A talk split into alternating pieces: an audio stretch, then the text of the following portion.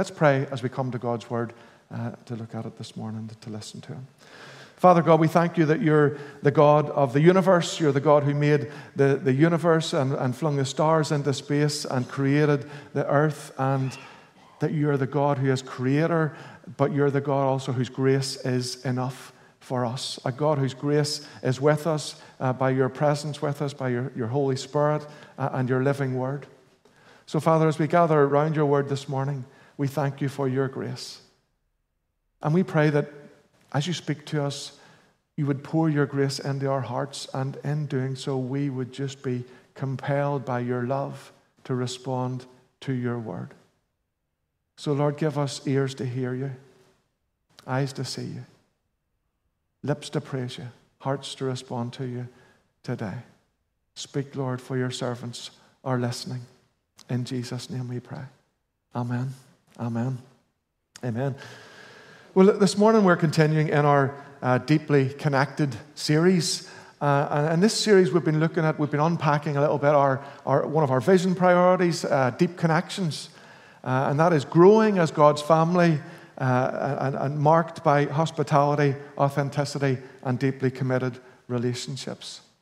Uh, I was given the, the, the, title Generosity and this Bible passage, uh, and this is the last chapter um, of, of the first letter to Corinth, uh, of Paul's letter to Corinth, uh, and the context for it is, is markedly interchurch uh, and, and international.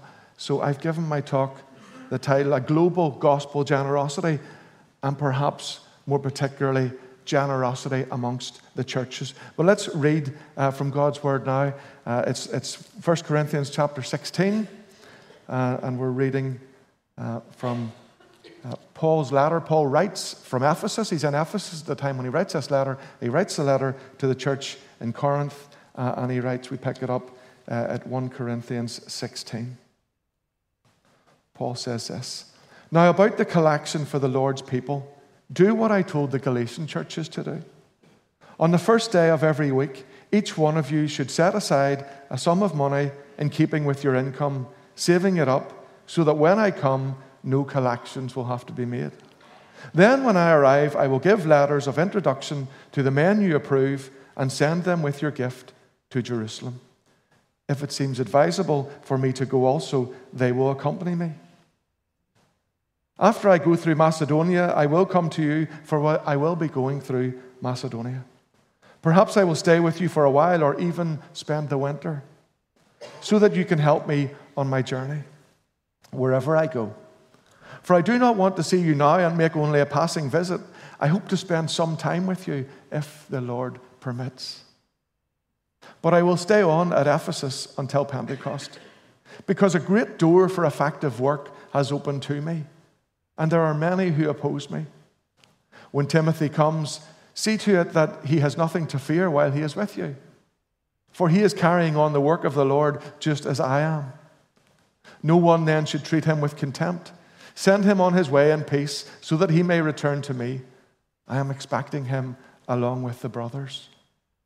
Now, about our brother Apollos, I strongly urged him to go with, with the brothers. He was quite unwilling to go now, but he will go when he has the opportunity.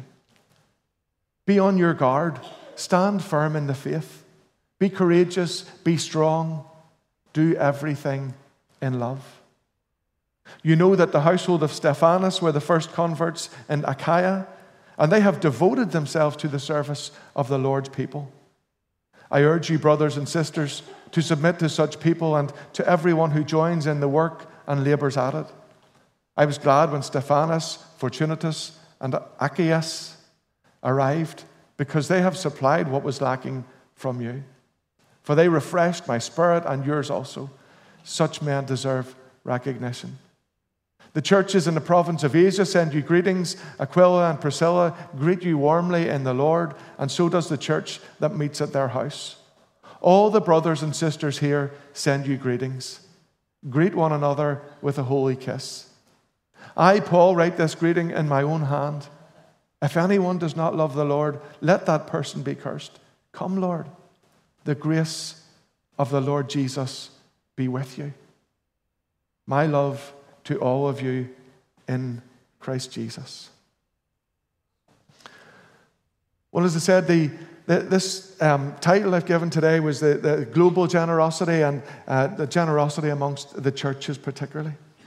And, and this generosity is a direct response to the grace and the goodness of God and for what He's done for His church, for us.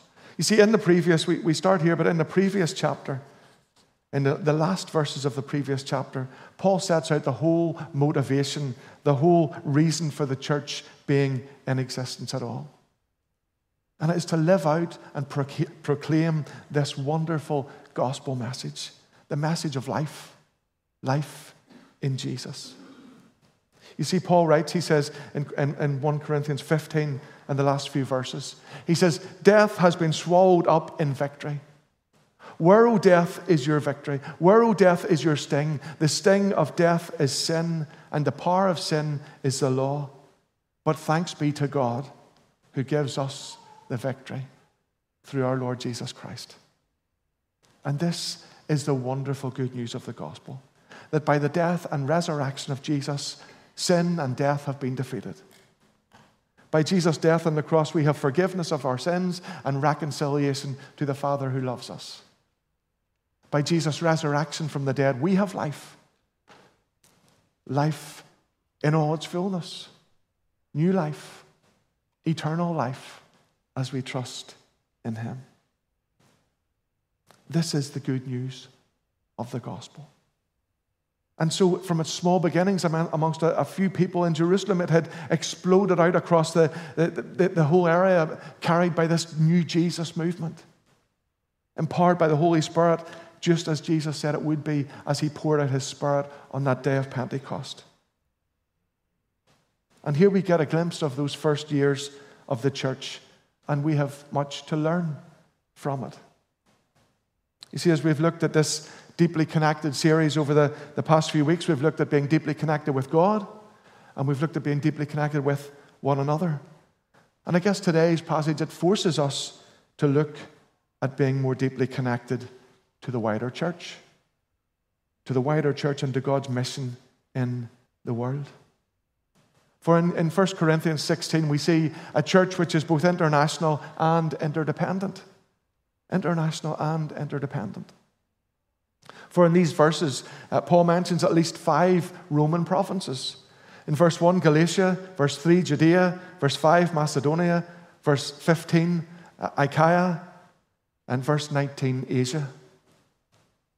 And these different provinces and regions, they reflect five very different, diverse places, different places and people, cultures, and conditions. In these five regions, we see church members from European and Eastern, from Jewish and Arab, from Roman and Greek, from urban and rural backgrounds. You see, within just a couple of decades from its, its birth in Jerusalem at Pentecost in the 30s AD, we see the church has spread out over all these areas of the Roman Empire. And we see in these verses the, the wonderful mobility of the early church as it spread across the Mediterranean world and uh, uh of the first century, proclaiming salvation, proclaiming life in Jesus we see that God, again, in his perfect timing and in his sovereignty, he launched his rescue plan, his rescue mission, at a time when the effectiveness of the Roman Empire was at its height. Roman roads provided a great network for traveling throughout the provinces.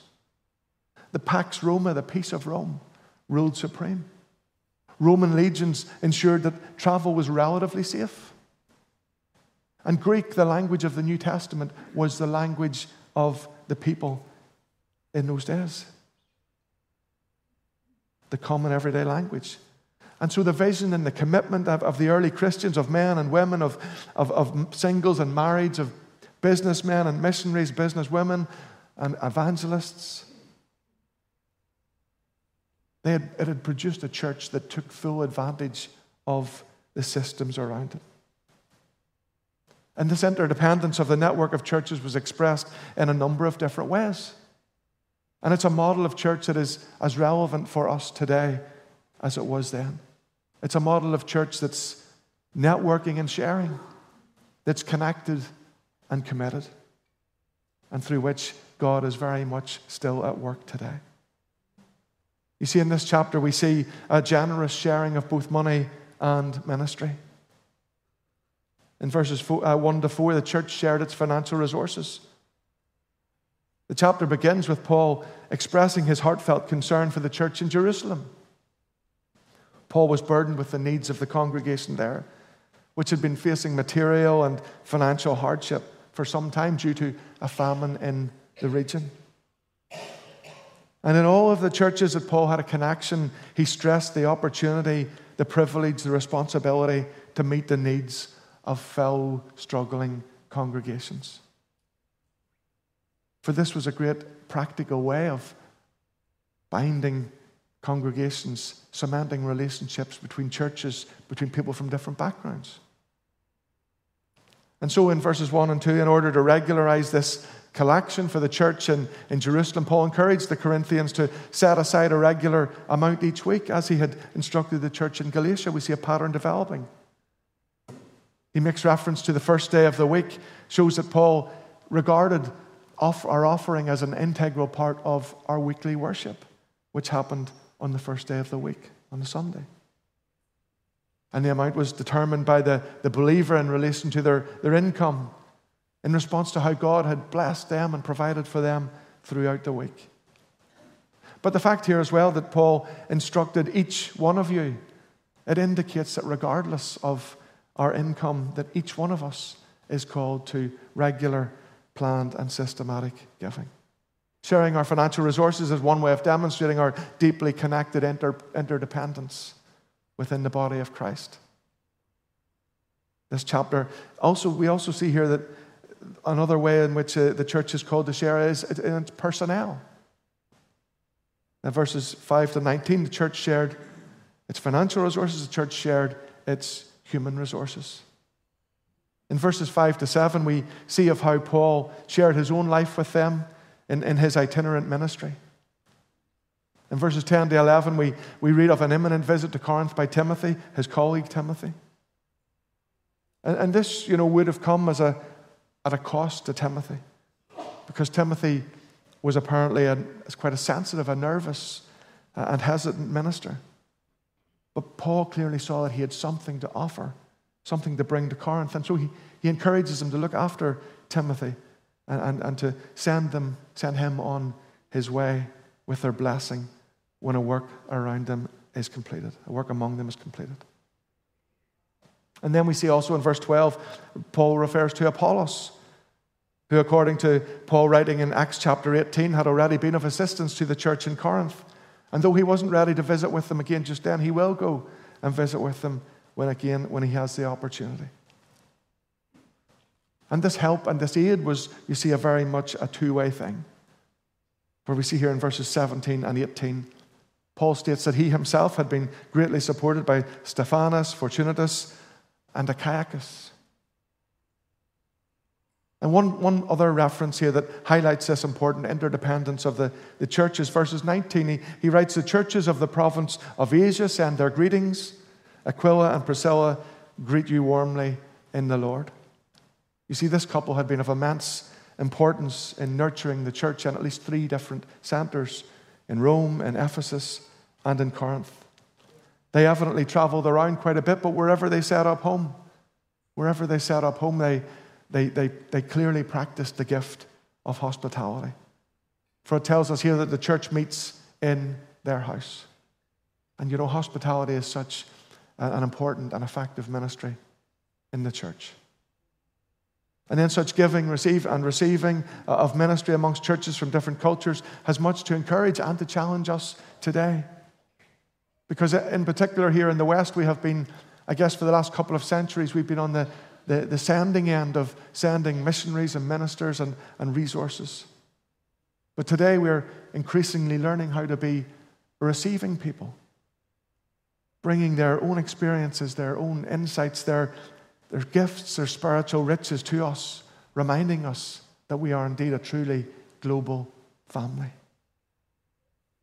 So we see in these verses a church which is international and interdependent. We also see a church, as Paul writes, a church which faces opportunities and oppression. In verse 9, Paul writes, A great door for effective work has opened to me, and there are many who oppose me.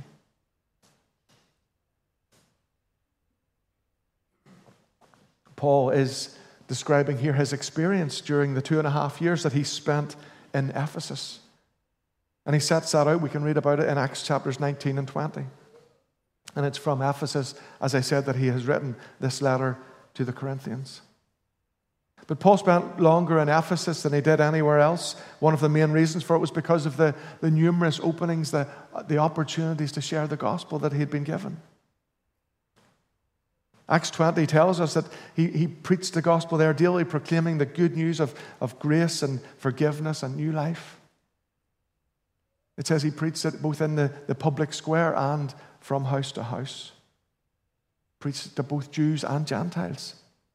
And there was this great spread of the gospel out across Asia because of Paul's teaching and preaching and ministry.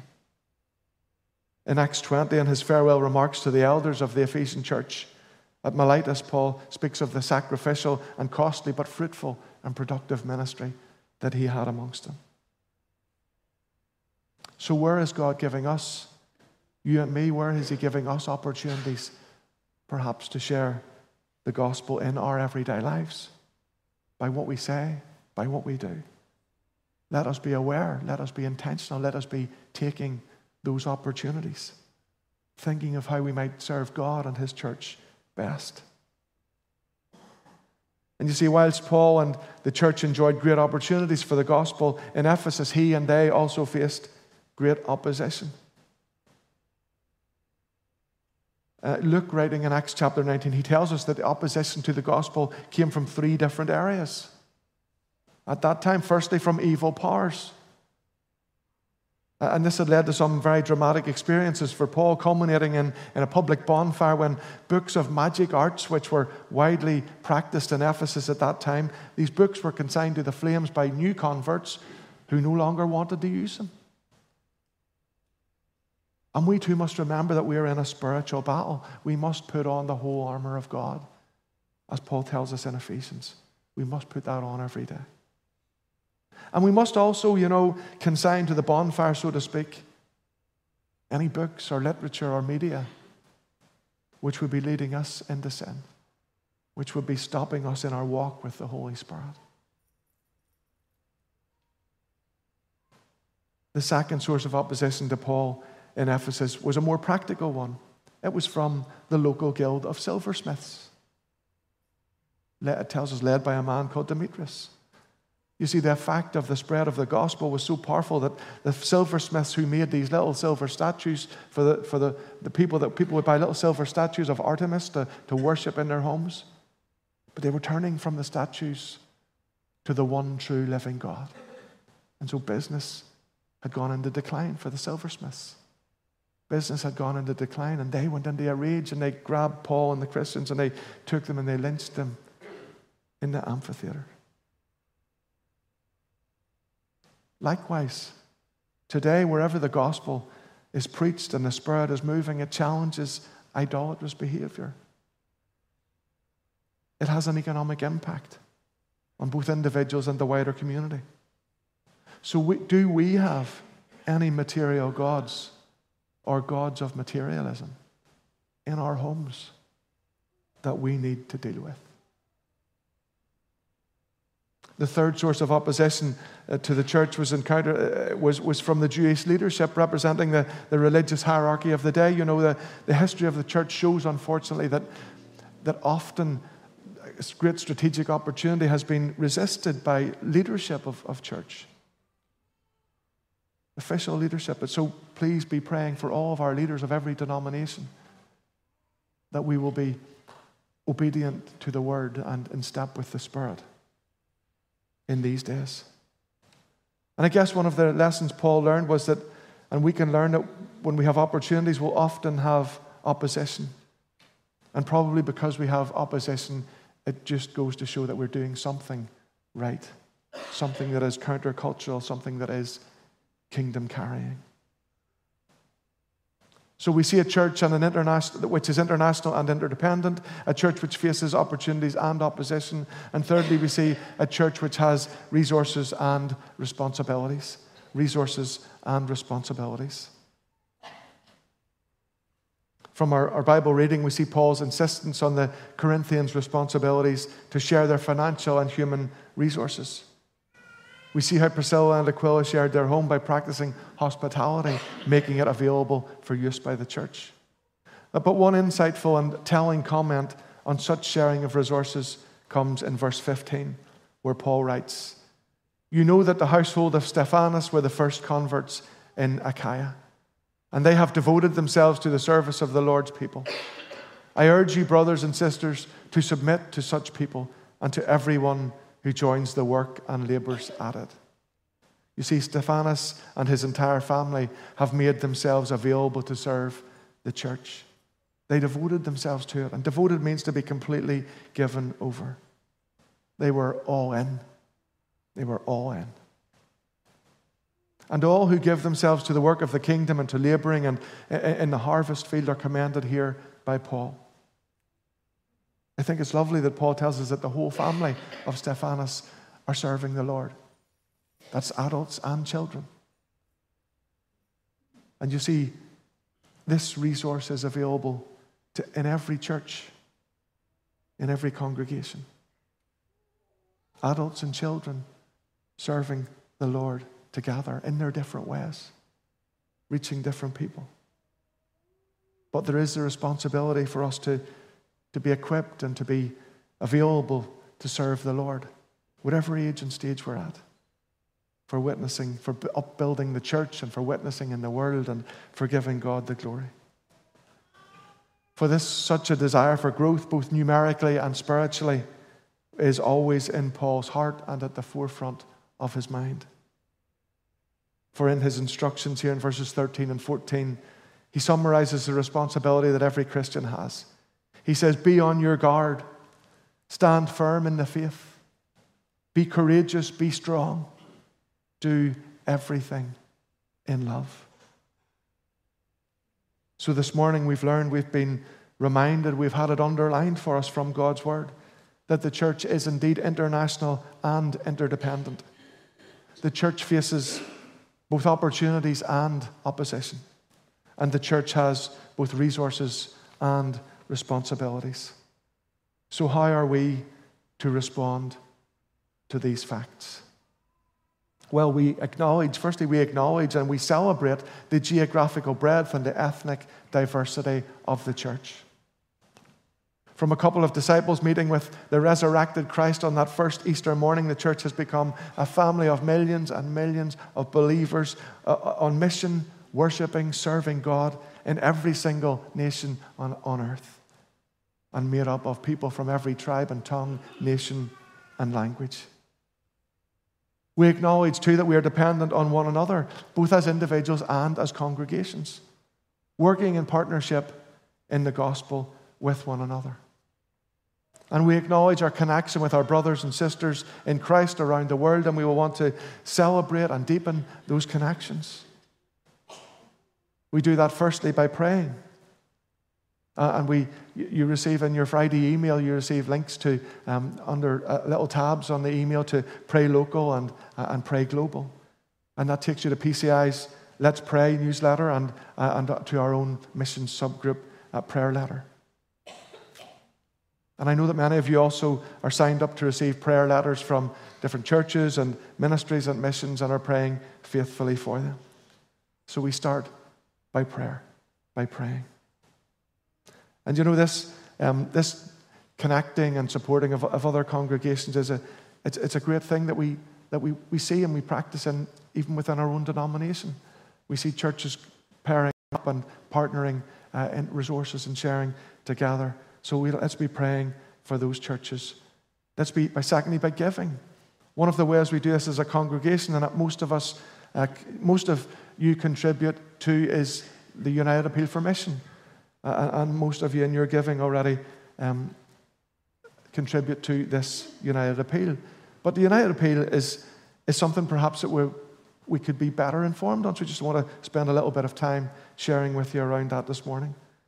Because through our United Appeal for Mission Giving, it, it, it uh, contributes towards the, our denomination's United Appeal.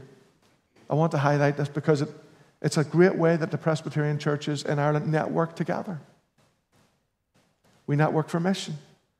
Mission in the gospel, sharing resources, sharing responsibilities across the city, across the island, across the world.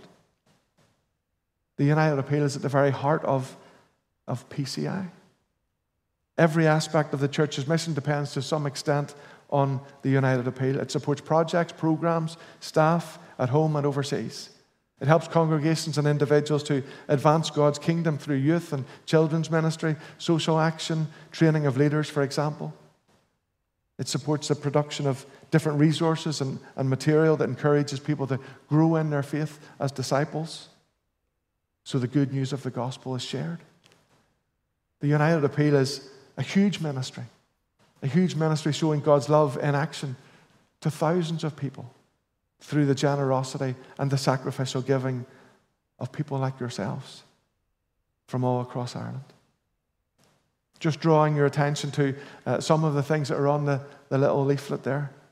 Your giving to the United Appeal helps support 21 global mission workers in nine countries, 25 global mission partners in 21 countries, 62 home and urban mission congregations, 17 community outreach workers, four Irish mission workers, 46 chaplains working in hospitals, prisons, universities, and armed forces, 18 ministry students, 22 assistant ministers, over 240 accredited preachers now trained. It supports 14, deacon, uh, it supports 14 deaconesses working in congregations and hospitals, local communities. It, it's a, it, over 3,500 members have taken part in taking care training and it provides over 440 bed spaces in residential, nursing, sheltered housing, supported housing, and student accommodation. That's what our United Appeal helps to support and provide to show God's love, His grace. And as, as partners in this, as a congregation last year, we contributed almost £26,000 to the United Appeal, with a total of over £117,000 going from Orangefield by you, sent by you to support other congregations and missions around the world, locally and globally. And so we want to thank you for your continued generosity, for your continued generous giving to ministry and mission in and from this place. Networking enables us to network and partner in the gospel, both at home and overseas. So, just as I finish, we celebrate, we deepen our connections with other parts of the church by praying, by giving, and thirdly and finally, by going. By going. Go is the most repeated command in the Bible. God sends those of us who are able to go, to go for Him. And it might be to the other side of the room or it might be to the other side of the world. But God's people are, by definition, going people. We are going people. From the end of the pew to the end of the earth, we share our human resources by going. And I know that many of you have, for instance, been on short term mission trips locally or globally in the past, or supported uh, the work of other congregations uh, and the wider church with your time, your talents in some other way. But I, I guess just now is a good time to be thinking ahead to the summer about what we might be doing over those summer months. Last year, we had people serve on a, a whole range of short term mission teams, everything from from Jam right here in the building to Street Reach out on the streets to, to further afield with PCI or CISM or CEF teams up on the, the north coast or other places, working with groups like Exodus in various parts of Europe or I Am Cares in India. And there are, of course, many short term and indeed longer term opportunity available for ministry and mission. I guess I, I also want to draw to your attention again the opportunity for full time uh, and part time ministry and mission uh, within the Presbyterian Church, uh, and also to that ministry taster day in Union College on the 16th of March. More details in your email or speak with, with myself about any of these things if you'd like to do that. So, where might God be calling you to go in His service? Short term, for a longer term, for a lifetime, maybe? To explore some of the possibilities, why not check out the PCI website or the websites of any of the myriad of churches, missions, uh, and ministry organizations? Have a chat with someone who has been away or someone who is in, in, in, in paid gospel ministry. Or come and, and have a chat with myself. So, in what way, we ask ourselves as we finish, in what way can we be more deeply connected with the wider church and better practice this global gospel generosity, this generosity amongst the churches that we see here expressed in 1 Corinthians 16? and to which we, the church in Belfast, are called today. Who is God calling you to pray for? Who is God calling you to give to? Who is God calling you to go to? Shall we pray together for a moment? Let us pray.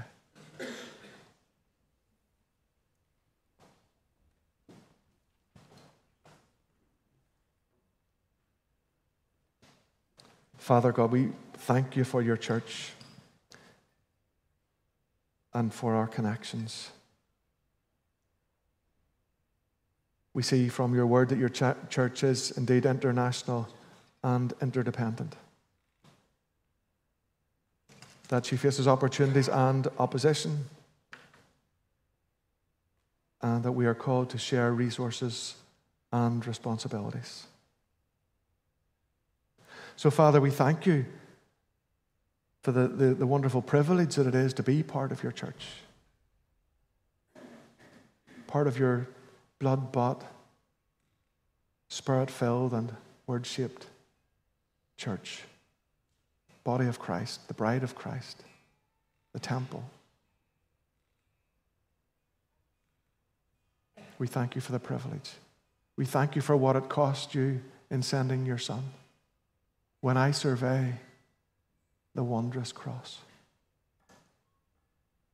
Lord, when we survey that wondrous cross, that love, that mercy, that grace that you give us,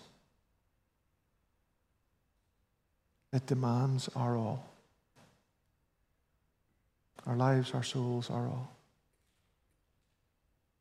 So, in response to your great love for us, Would you help us to pray? Help us to give. Help us to go. And in a moment, just now, we ask you, Lord, would you reveal to us who you want each of us individually and personally to be praying for? Who do you want me to be praying for? Who do you want each of us to be giving to? Who do you want us to be going to? And we take a moment in God's presence and in the silence to ask those questions and to receive his answer.